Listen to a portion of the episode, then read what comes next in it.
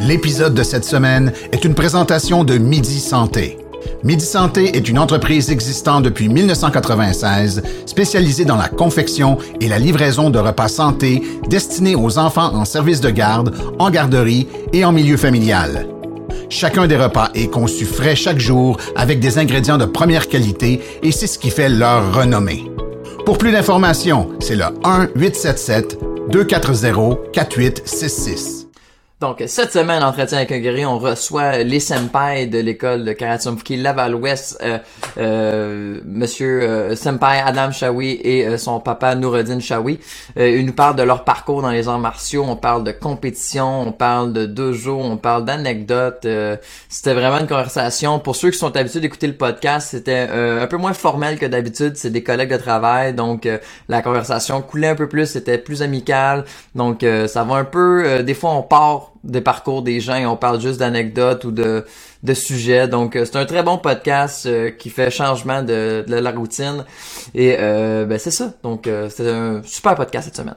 Puis, si vous appréciez notre contenu maintenant qu'on est back en cette année 2022, puis vous voulez que ça continue, oubliez pas de nous supporter en vous abonnant sur YouTube, sur Instagram, Facebook. Ça coûte rien, ça prend 2 secondes. Et si vous voulez plus de contenu, on est rendu à des dizaines d'heures de contenu 100% exclusif réservé à nos abonnés Patreon. Ils sont peu nombreux, mais ils sont fidèles. On les apprécie vraiment tous. Merci beaucoup vraiment à tout le monde. Puis il y en a beaucoup là-dedans qui sont là depuis le jour 1. Vraiment, on l'apprécie beaucoup. Puis si vous voulez vous joindre à nos troupes, ben c'est simple, c'est patreon.com/guerrierpodcast. patreon.com/guerrierpodcast. Donc, je l'ai dit, il y a des dizaines d'heures de contenu. Vous avez les épisodes habituellement assez en avance sur le reste des gens. Et c'est ça, il y a différents niveaux. Il y a les blitz quiz et plein d'autres choses aussi. Puis, il y a des blitz quiz très longs. Il y en a des courts, mais il y en a qui durent 25 minutes. Là. Fait que c'est du gros contenu exclusif de plus si vous aimez ce qu'on fait. Donc, sur ce, bon podcast. Les cicatrices nous rappellent d'où on arrive. Les combats qu'on doit livrer quand le destin chavire. Guerrier, on fera ce qu'il faut pour la famille. Cœur de lion, œil de tigre, on a la paix dans la mire. The battles are never ending, I know. But we will get up and get on with the fight. And we'll do whatever for what is right. Just put your trust in us, in us. Donc, cette semaine, en Entretien avec un guerrier, on reçoit senpai Adam Chaoui, accompagné de son papa, senpai Nouradine Chaoui, les deux copropriétaires de l'école Karatumfuki Laval-Ouest. Donc, bonjour les gars, ça va bien? Bonjour, comment allez-vous? Oui, super bien. Merci d'être venus les gars, on adore ça, le duo père-fils, parce que Adam, t'as une belle carrière, les gens qui te connaissent en compétition, on te voit tout le temps, mais... Ton père est jamais très loin, fait que c'est le fun de le voir aujourd'hui au podcast. On est vraiment content de ça. C'est super content. Excellent aussi. Là. Fait qu'on va commencer par Adam. Ouais, vas-y. Vas-y. Ben, j'allais dire, peut-être, à tour de rôle, si vous pouvez nous mettre en contexte comment les arts martiaux sont arrivés dans votre vie. Puis si c'est interrelié, ben vous ferez le lien entre les deux... Entre les deux histoires, là, on veut entendre ça. Ouais, je commence par moi, là, parce que moi, dans les arts martiaux, j'ai commencé pas avec le karaté à mon jeune âge. Dans mon pays natal, c'était le soccer, mais après, au fur et à mesure avec le soccer, j'avais entamé un peu de la boxe, l'aïkido. Et en immigrant ici, 5 ans ou 4 ans plus tard, senpai Adam a commencé le karaté.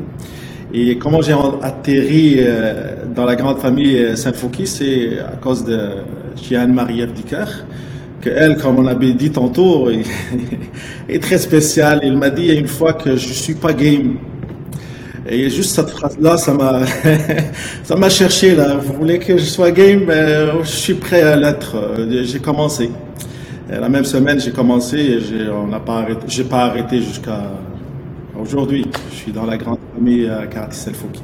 C'est ça mon parcours depuis le début, mais avec Karaté Selfouki, c'est grâce à notre grande Marie Picard. Ouais. Adam, à quel âge? Quel âge t'avais quand t'as commencé? Je m'en souviens que je voulais pas faire du karaté quand j'étais petit. Puis c'est mes parents, c'est mon père qui m'a poussé dedans. Je sais que je m'accrochais à la porte puis je voulais pas rentrer. J'avais 5 ans et demi, 53 mois, un truc comme ça, puis je voulais juste pas. Puis quand je suis rentré, avec le temps, j'ai commencé à m'attacher parce que Cheyenne Milot, c'est une personne qui présente, c'est une personne, tu sens sa présence. Puis avec le temps, j'ai commencé à aimer ça. Et plus tu aimes ça, plus tu mets de toi-même. So, ben, ça fait 14 ans que je fais du karaté, puis je suis toujours ici, I guess. C'est venu naturellement.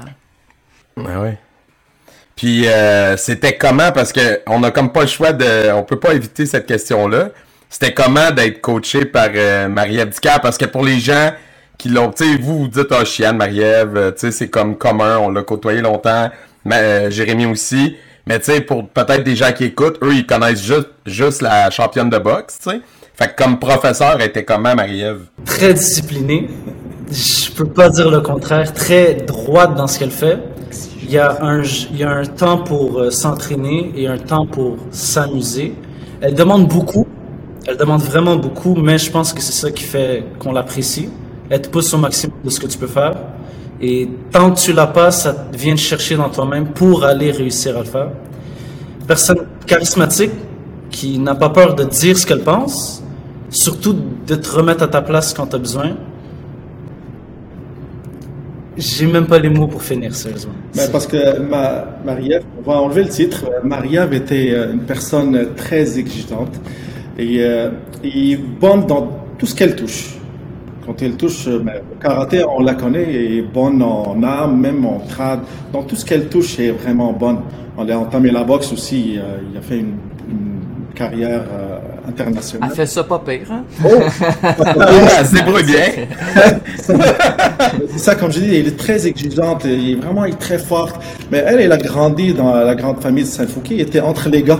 Je ne sais pas si vous le savez, là, et entre les gars, avec Cheyenne Vidricard, Cheyenne Milot, toute la... elle était dans les boys, Marie-Ève. Exact, elle était entre les boys. Ouais. Il n'a pas le choix d'être solide dans tout ce qu'elle fait là, pour survivre à toutes ces choses-là. Là. C'est en général Marie-Ève Dicaire.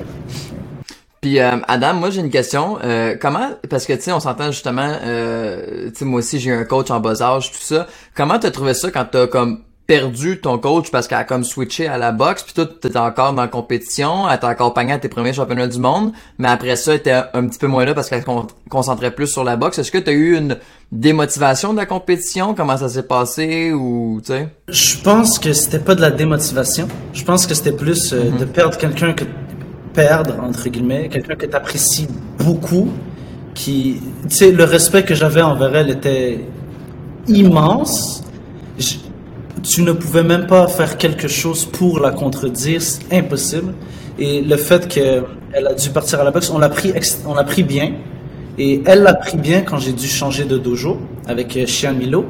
Elle l'a pris extrêmement bien et on a aussi pris cela bien.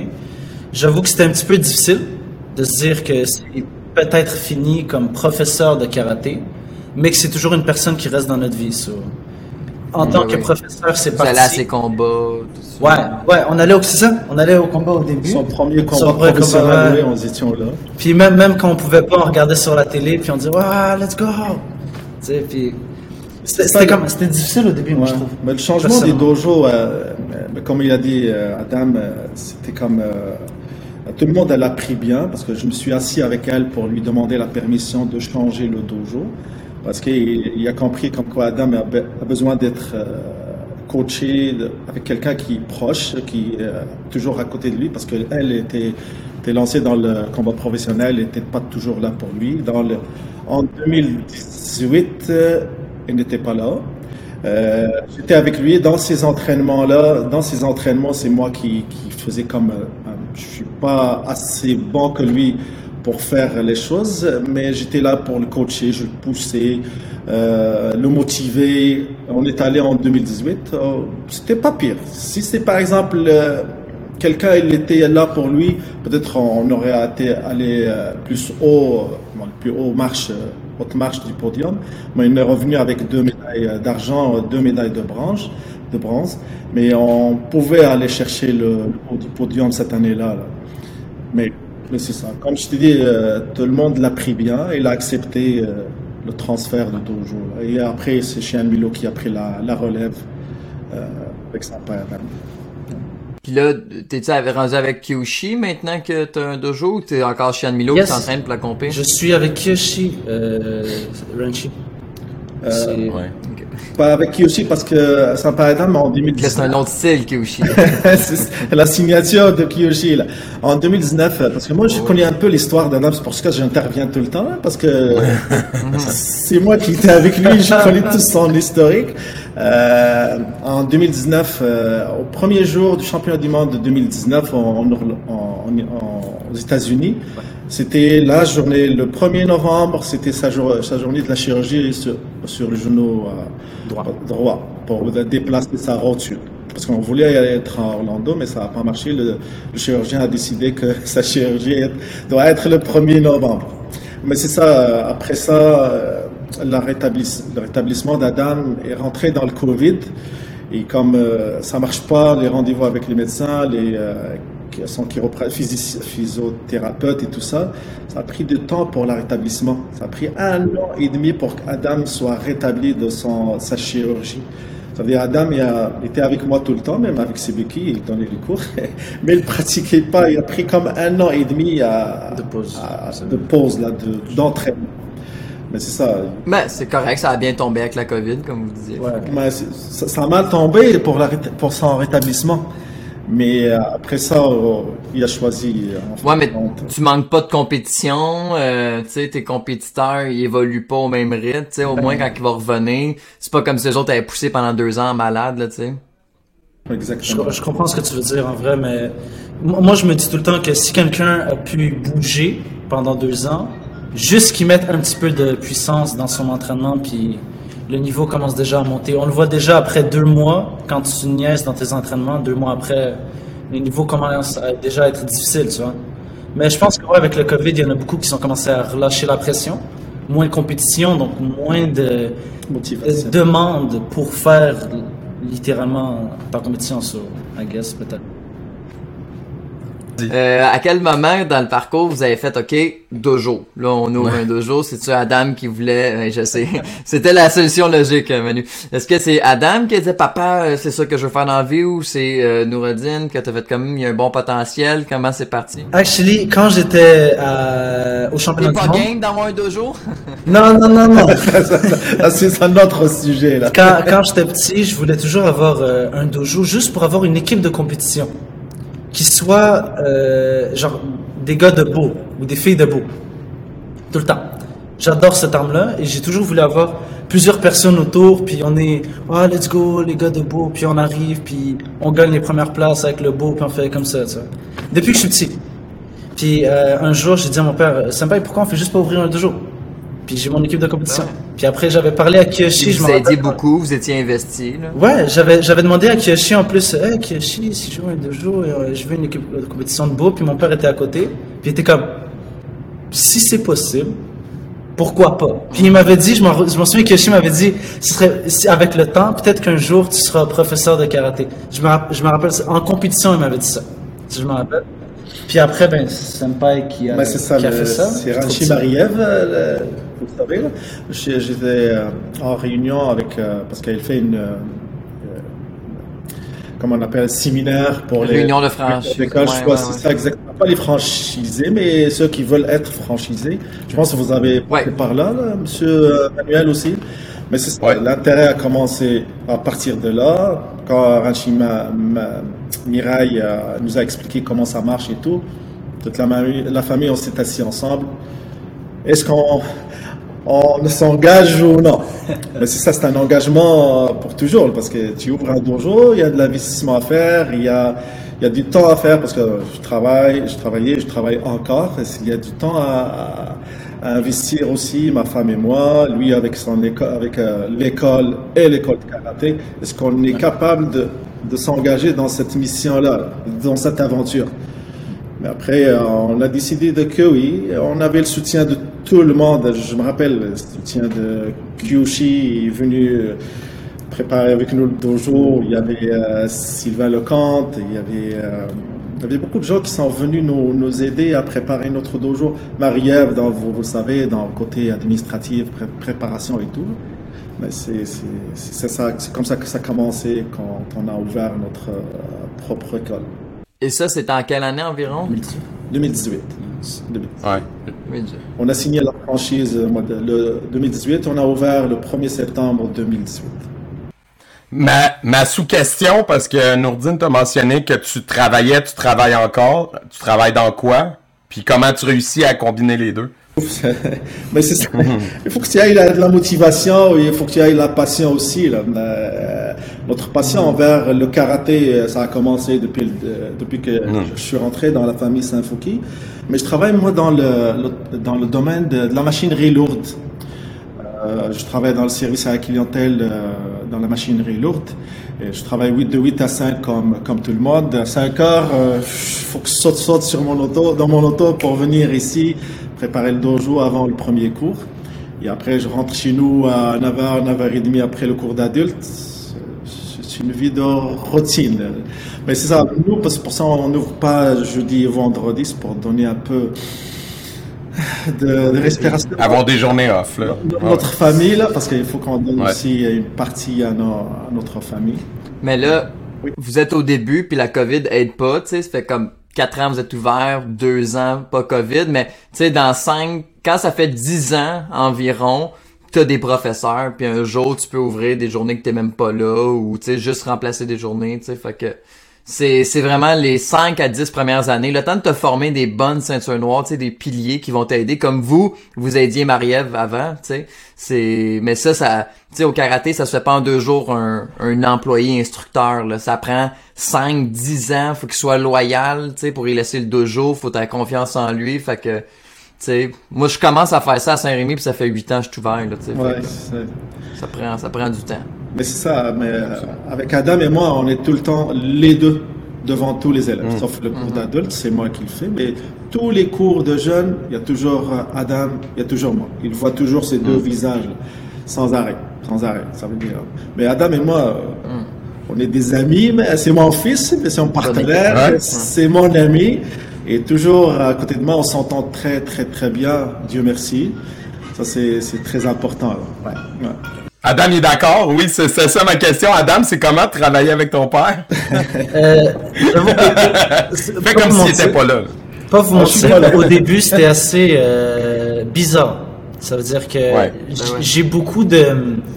Comment on dit ça? J'aime beaucoup contrôler les choses, comme personne. Puis le fait de devoir laisser des choses à Senpai, puis que moi je prenne genre la moitié, puis lui la moitié, c'est un petit peu difficile. C'est-à-dire, il y avait des fois des manières de travail que je voulais faire cette manière, mais lui, il faisait d'une autre, ou que moi, je faisais d'une, puis lui il faisait d'une autre. Puis au début, c'était un petit peu comme ça, mais avec le temps, plus on travaille ensemble, plus on trouve un entre-milieu, un entre-deux, tu sais. Ouais, puis avec le temps, maintenant, c'est bon. Ça veut dire qu'il fait le cours d'adulte, puis moi, je fais tous les autres cours avec lui. Puis il n'y a pas de souci, on rentre à la maison, c'est comme si de rien n'était, on est toujours content. L'équipe de compétition est à toi. Non! Mais c'est ça le problème dans l'équipe de compétition, parce que quand vous avez mentionné tantôt pour le COVID, il y a tout défait notre équipe. Ouais. Tout le monde. Ouais. Toutes les avancées, ils ont lâché, ils ont perdu la motivation.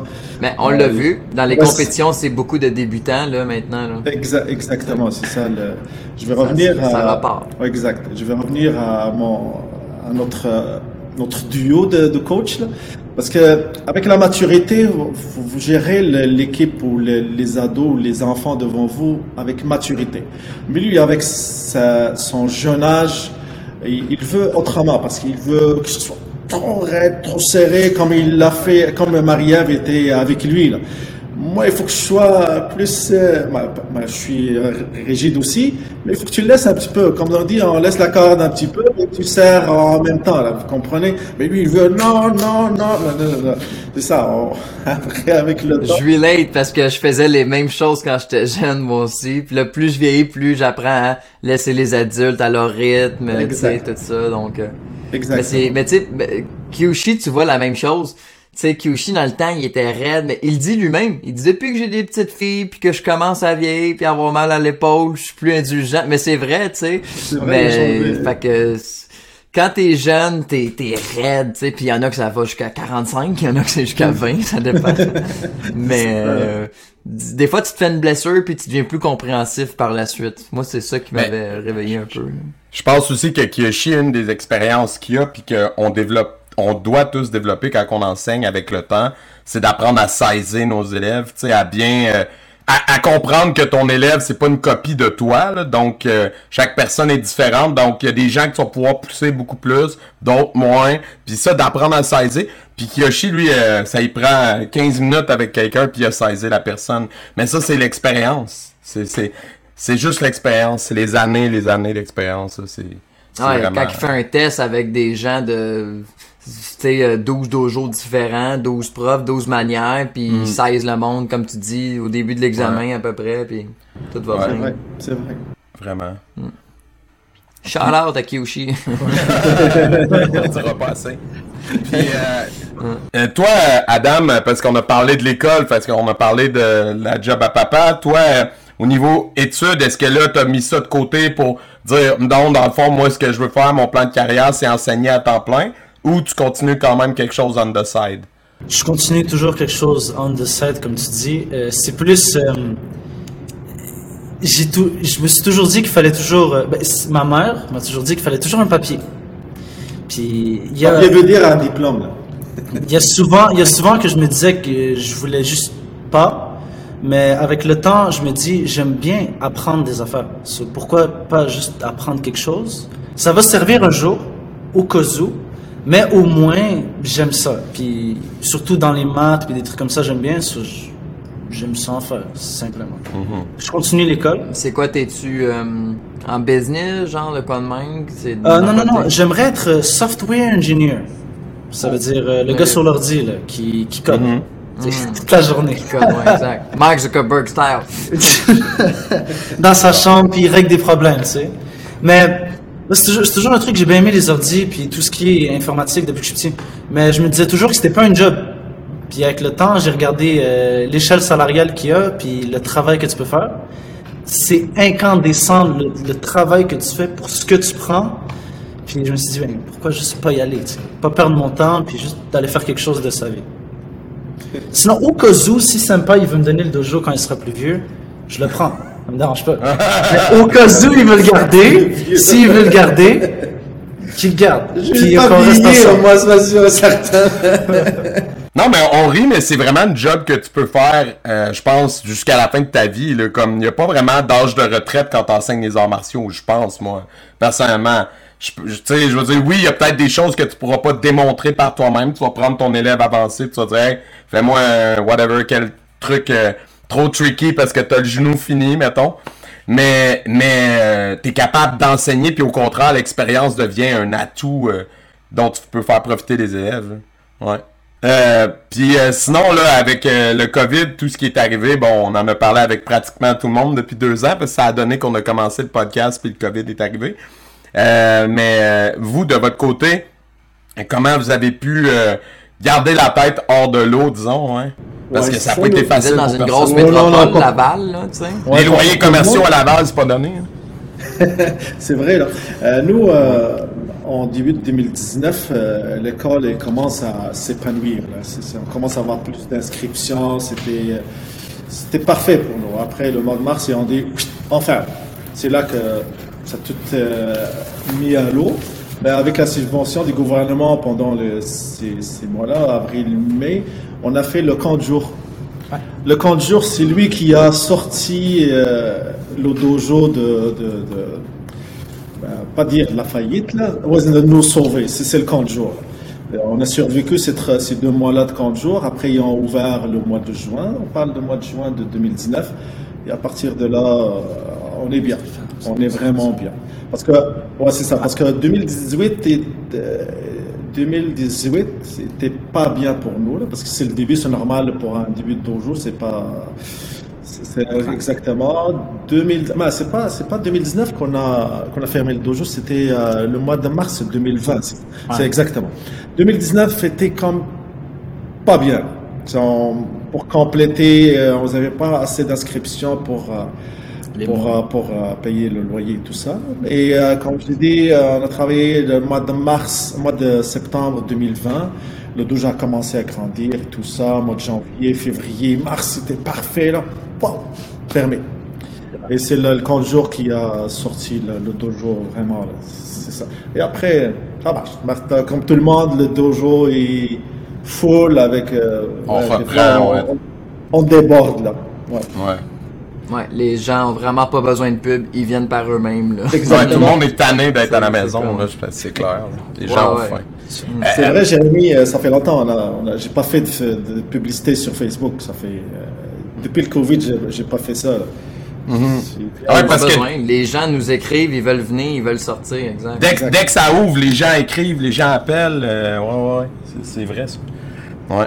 Puis c'était quoi vos inspirations, ou disons, avez-vous des modèles dans les arts martiaux, des gens peut-être, ça peut être dans le cinéma, ou des athlètes qui vous inspiraient, qui vous ont peut-être inspiré soit dans le milieu de la compétition pour Adam ou dans les films. Pour Nouradine, étant jeune, parce que on n'a pas mentionné le pays d'origine, là, mais c'était quoi un peu les influences arts martiaux étant plus jeune peut-être aussi? Qu'est-ce qui se rendait à vous? Ben, tout le monde a vu le Karate Kid quand nous étions jeunes, là. C'est le monde est passé par là.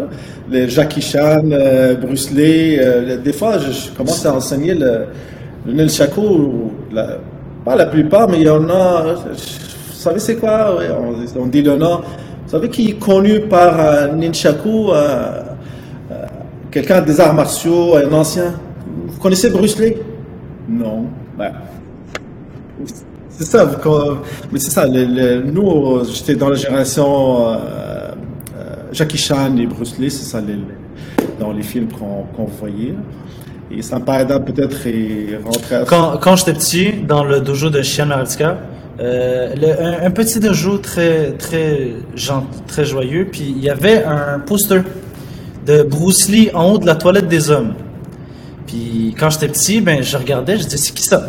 Puis je sais qu'il était mince, mais genre un petit peu défini, puis avec des marques sur lui, genre de guerrier. Puis là, j'étais comme, Cheyenne, c'est qui? C'est Bruce Lee, c'est mon idole. Je suis comme, oh! Puis après, ben, j'ai pris Bruce Lee. Donc, c'était mon idole aussi. Puis en compétition, je pense que c'est Jackson Rudolph, pour moi.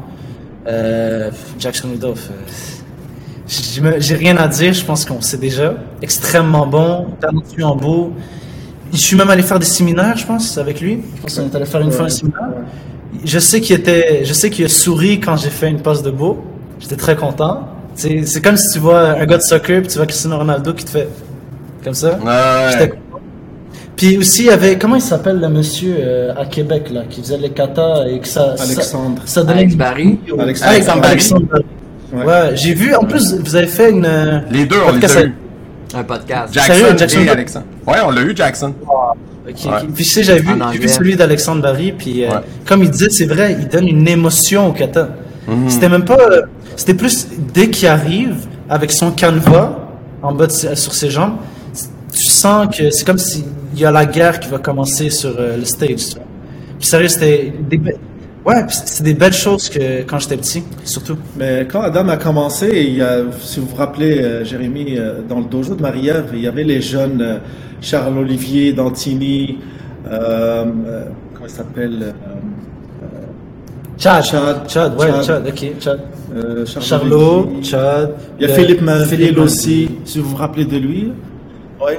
Il y avait Mathieu Demers, il était coach à côté de Marie-Ève aussi. Il y avait Richard Dantinne, c'était un coach aussi avec Marie-Ève. Mais il y a plus Charles-Olivier Dantinne que lui, il s'inspirait de lui dans le temps. Parce que lui, il a commencé, l'autre était ceinture noire, il fait des flips. Flip-flap et toutes les backflip et tous les élèves de Marie-Ève, ceux d'élite. Vicky était installé dans Beau. Vicky aussi, ouais, exactement.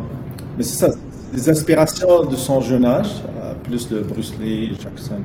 Puis, oui, c'est ça, moi j'avais une autre question aussi. Vous avez fait beaucoup de compétitions dans les tournois que vous avez fait un peu partout dans le monde.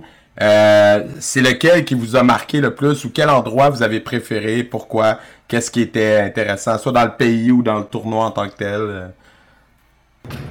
Une question de blitz quiz, ça, mais vas-y. Ah, c'est pas grave.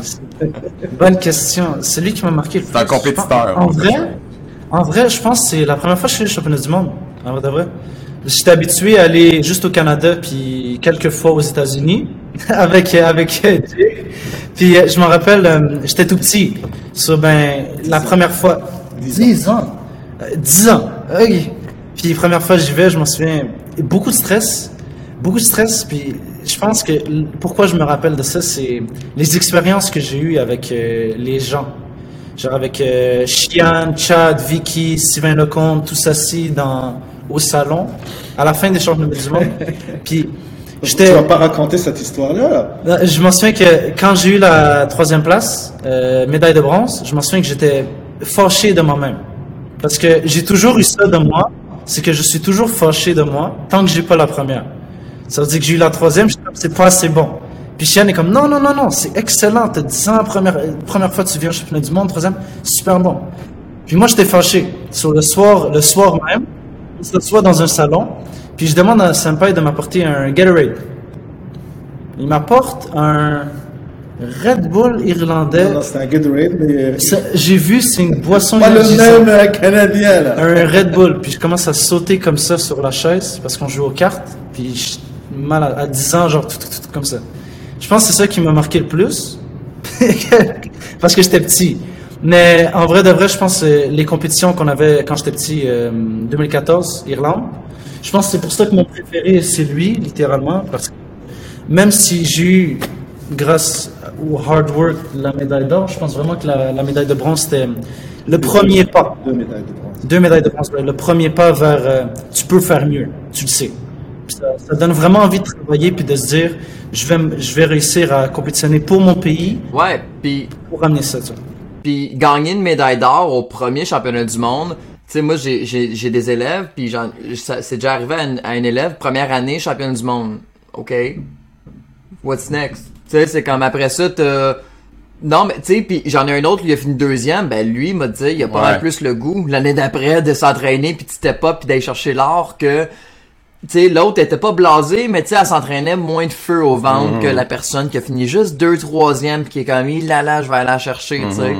Fait que je trouve que c'est le fun dans l'adversité. T'sais, on dit tout le temps, ce qui te tue pas te rend plus fort, ben c'est la même chose en compétition, là, t'sais, quand tu gagnes pas, ben t'as encore plus le goût d'aller gagner. Là. Ouais, c'est intéressant ça, parce que en ce moment c'est les Jeux Olympiques, t'sais, pis Michael Kingsbury était là. Puis tu sais, lui, il gagne tout en championnat, il gagne tous les premières places en championnat du monde. Lui, c'est en ski. Mais là, il est allé aux Jeux Olympiques, puis il a gagné une médaille d'argent, donc 2e place. Puis là, le débat dans les médias sportifs, c'est est-ce qu'il a gagné la médaille d'argent ou il a perdu la médaille d'or, tu sais. La façon de voir. Mais tu sais, quand t'es Michael Kingsbury, puis tu gagnes toujours la première place, lui, dans sa tête, ça doit être une défaite. Mais pour n'importe quel athlète qui se rend aux Jeux Olympiques, mettons, là, pis qui aurait jamais eu le parcours que lui a eu, pis que première fois aux Jeux Olympiques, tu gagnes une médaille d'argent, c'est excellent. Tout est, je pense, une question de perspective aussi, là. Ouais, ben, c'est comme si Michael Jordan aurait fini 2e avec l'équipe de basket, là, tu sais, il aurait fait comme... Il aurait été... S'il n'aurait pas gagné les 6 rings, ouais, je comprends. Ah, ouais, c'est clair. Il aurait pas eu le débat des gosses. C'est vrai. Ouais, non, ben, tu sais, je pense que, rendu là, n'importe quel athlète qui se met beaucoup, mais tu sais, on met tellement d'heures, rendu là, tu sais, au niveau, moi, aujourd'hui, j'avais un cours privé avec un jeune, tu sais, pis il pousse, pis je suis comme, man, c'est fou raide le temps qu'on met, fait que, tu sais, quand tu gagnes pas au championnat du monde, là, ça fait mal, là, c'est pas, c'est une grosse défaite, tu sais, il y a des levées de fond, on se rend là, on se lève tôt, on se pratique en malade, tu sais, pis que, pas gagner, ça vient nous chercher, là, tu sais, pis tu veux pas accorder tant d'importance que ça, à la médaille ou peu importe, mais c'est plus comme, me semble que je me suis entraîné fort pour pas gagner, là, tu sais. C'est ça qui vient faire mal, je pense. Plus tu t'entraînes, plus la défaite fait mal. Fait mal, parce que tu dis, mais toi, comment tu t'en étais remis, mettons, Adam, quand t'es revenu, ou tu sais, est-ce que comment t'as fini par turn up ça, tu sais, le revirer à l'envers ou en faire quelque chose de positif? J'imagine que c'est ça qui t'est arrivé. Comment t'as fait ça? Je pense que c'est vraiment, Cheyenne Milot qui m'a beaucoup aidé, parce qu'elle me disait tout le temps, t'es capable? Puis t'as eu la 3e place, ça veut dire que tu peux être sur le podium. So maintenant que t'as la 3e place, vise pour la première. Facile. Bon, j'ai eu la 2e, puis elle me dit la même phrase. Ta 2e, tu peux être sur le podium. OK. Donc, qu'est-ce qui manque? La première. OK, ben go chercher la première. Je pense que c'est vraiment juste dans la tête. Tu te dis, j'ai troisième place. Il y en a qui vont se dire, je suis pas assez bon, j'arrête. Il y en a qui vont se dire, j'ai pas eu ce que je voulais, je vais pas arrêter. Je pense que c'est vraiment comment tu peux le prendre toi-même. Ça dépend aussi des potentiels aussi. Même juste comment tu réfléchis dans la vie. Est-ce que tu vas te laisser tomber par un événement ou est-ce que tu vas te relever puis travailler? Je pense que quand tu es karatéka, tu apprends à te lever quand tu as raté quelque chose. So, tu te lèves, tu work puis tu travailles ce que tu veux. Ouais. J'ai reçu beaucoup de coups de pied dans le derrière par Senpai et Cheyenne Vidricard. Je pense que souvent, j'étais un gars que j'aime pas ça pratiquer. Mais quand je pratique fort. Mm. So, ben, pour m'amener à pratiquer, ben, il devait me kicker. Mm. Puis des fois, il me faisait pleurer dans les entraînements. Tu parles de qui, là? Toi. Puis il me faisait pleurer, il m'étirait. J'étais fâché contre lui souvent pendant des jours. Jérémy, là, parce que tu sais, quand tu fais le trad, un bon stand, ça fait flasher l'arbitre, tu le sais, on arbitre tous un bon all-stance. Si tu n'as pas un bon all-stance et tu fais par exemple Kata Ibino, là, parce que lui il faisait Kata Ibino dans le temps, là. Si tu n'as pas un bon all-stance, même si tu es fort et tout, il y a quelque chose qui ne marche pas. Pense pas être dans le top 3 ceinture noire, ben ouais. Ouais, c'est ça, je le descends dans le sous-sol, fais-moi des bons all-stance. Et je travaille avec lui, je vous le jure là. Collé au mur, bien assis, je pose les genoux, lui est en train de pleurer et moi je pousse sur ses genoux. Je ne vais pas le blesser là, il y a des limites là. On a travaillé sur All-Stars pendant longtemps, ils sont sortis. Parce que tu as besoin d'un coup de pied pour que tu puisses le faire comme il faut. Mais c'est ça. Le travail de Marie-Ève Dicaire et mon travail aussi à le pousser en arrière là. Ça a donné son résultat. Mais je pense aussi que quand tu commences à avoir une habileté pour quelque chose, on va dire, je prends l'exemple du beau, j'avais pas de problème à pratiquer ça. Parce que je m'amusais. Parce que je l'échappais pas souvent dans les entraînements, puis je m'amusais à faire, je suis comme, ah, je suis capable, ouais. Sauf que, comme humain, quand quelque chose est facile pour toi, tu vas aller le faire. Quand quelque chose est difficile, comme les Holsteins, l'étirement, j'ai pas envie, comme le cardio aussi, courir, je veux pas le faire. Puis c'est lui qui devait me pousser pour enlever mes lacunes, pour que je sois vraiment un athlète complet, puis pas avoir de haut et bas comme ça. Je pense vraiment que c'est vraiment l'arrière de moi, c'est lui, c'est l'ombre de Adam, mais je pense que vraiment c'est l'ombre qui a fait ce qui ressort que vous voyez.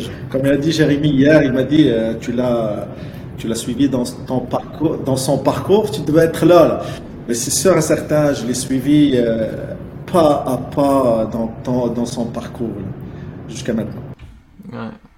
Et ça continue. Mais c'est le fun d'avoir des parents investis comme ça. Puis c'est de même que, tu sais, il y en a pas.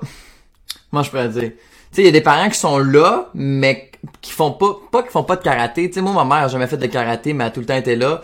Mais je pense que il y en a pour qui c'est, ok, ils ont du plaisir, mais tu sais, vous avez tout le temps été là comme.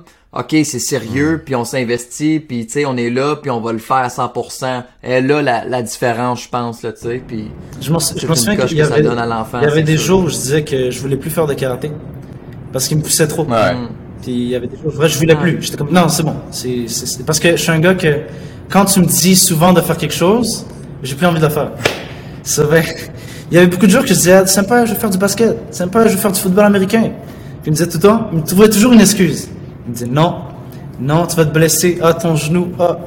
Puis avec le temps, c'est plus, il me disait tout le temps, check comment t'es rendu au karaté, est-ce que t'as vraiment envie de recommencer à zéro dans quelque chose d'autre, ou est-ce que tu veux continuer à t'améliorer dans quelque chose? Parce qu'il dit, c'est comme exponentiel, tu vois. Pendant genre 7 ans, tu vas être genre là, puis 3 ans après, tu vas faire boum comme ça. Il m'a dit, check, t'es à 7 ans, t'as même pas encore commencé, puis tu veux déjà arrêter. T'as fait le plus dur, juste continue, puis ça va monter exponentiellement, puis... I'm glad que j'ai fait ce qu'il a dit. Ben, ouais, parce que sérieux, je sais pas ce que j'aurais fait. Ça rend humain, je trouve, le karaté. C'est vraiment, ça change. C'est vraiment un bon conseil parce que même Michael Jordan n'a pas réussi à faire le switch d'un sport à l'autre quand il s'est essayé. T'sais. Non, pour le golf. Pour le baseball. C'est le baseball, c'est vrai. Mais genre, tu sais, comme quand t'écoutes The Last Dance, il y a un des coachs qui dit s'il avait continué, il aurait pu peut-être se rendre professionnel. Mais sauf que, comme a dit ton père, Tu sais, même un méga athlète, si tu changes de sport, c'est pas le même entraînement, c'est pas le même conditionnement mental, tout va être différent. Fait que t'as beau être un méga athlète, faut que tu reconstruises tes habitudes, tes automatismes, ton corps même. Parce qu'il disait, même son coach d'entraînement physique disait, là, t'es conscient que ton corps, va falloir faire de la musculation différente, un cardio différent. Tout est différent, là, c'est pas pareil, là. Même pour Michael Jordan. Fait que, tu sais, c'est évident que c'est une autre game quand tu changes de discipline, là, c'est sûr.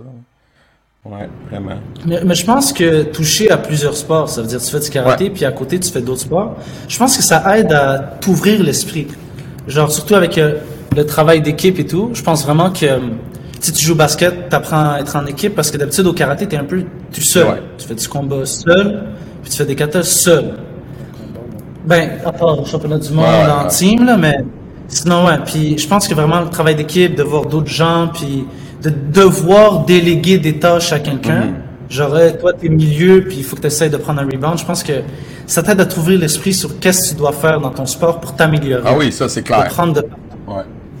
C'est clair, c'est important de se développer dans plusieurs aspects aussi, physiquement et mentalement, là, pour être un meilleur karatéka, un meilleur artiste martial. Ouais, je pense que c'est clair. Hey, c'est un bon mot de la fin, je pense, les gars. C'était super cool. Merci d'être venus en ce samedi après-midi avec nous. Puis, on va vous garder quelques minutes de plus pour les abonnés Patreon. Les gens qui voudront voir cette partie-là, ben il faut s'abonner sur patreon.com/guerrierpodcast. Puis, ben merci encore une fois, c'était vraiment cool. Un duo père-fils, on n'a pas ça souvent. C'est toujours intéressant d'avoir des tandems.